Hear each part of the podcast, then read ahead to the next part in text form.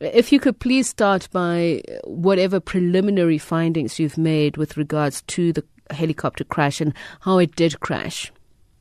Well, um, yeah, no, I can confirm that there was um, a chopper crash um, um at the, the Wantley school, uh, the school grounds.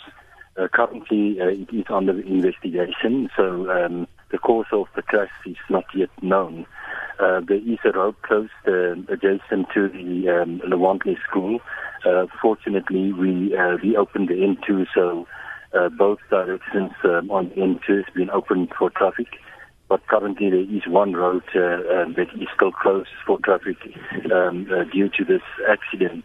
But um, the cause of the accident, as I said, is not yet known, and um, uh, there is uh, uh, investigation um, uh, they're busy to investigate this whole issue with regard uh, to the crash.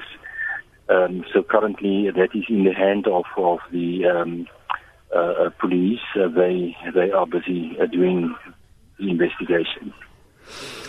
so, with regards to the pilot, was he traveling alone, or were there any other passengers? Yeah.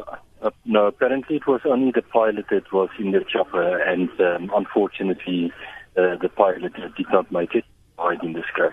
Hmm. And uh, the children at the school premises, uh, were there any accidents or injuries reported there? No, luckily there was no injuries um, on grounds, um, so that was um, luckily in our favour that um, the place where the um, chopper went down was was um, away from, from any human beings. Mm. And with regards to, uh, as I said, preliminary information that may be available on the cause of the crash, have you been able to ascertain anything? At this point of time, um, there's, there's no information yet. Uh, as I said, it is still uh, under investigation, and as soon, soon as um, they are finished with uh, the investigation, it will be uh, uh, known to, to the public what went wrong. Mm. And just finally, traffic, has that been cleared and has the wreckage also been cleared?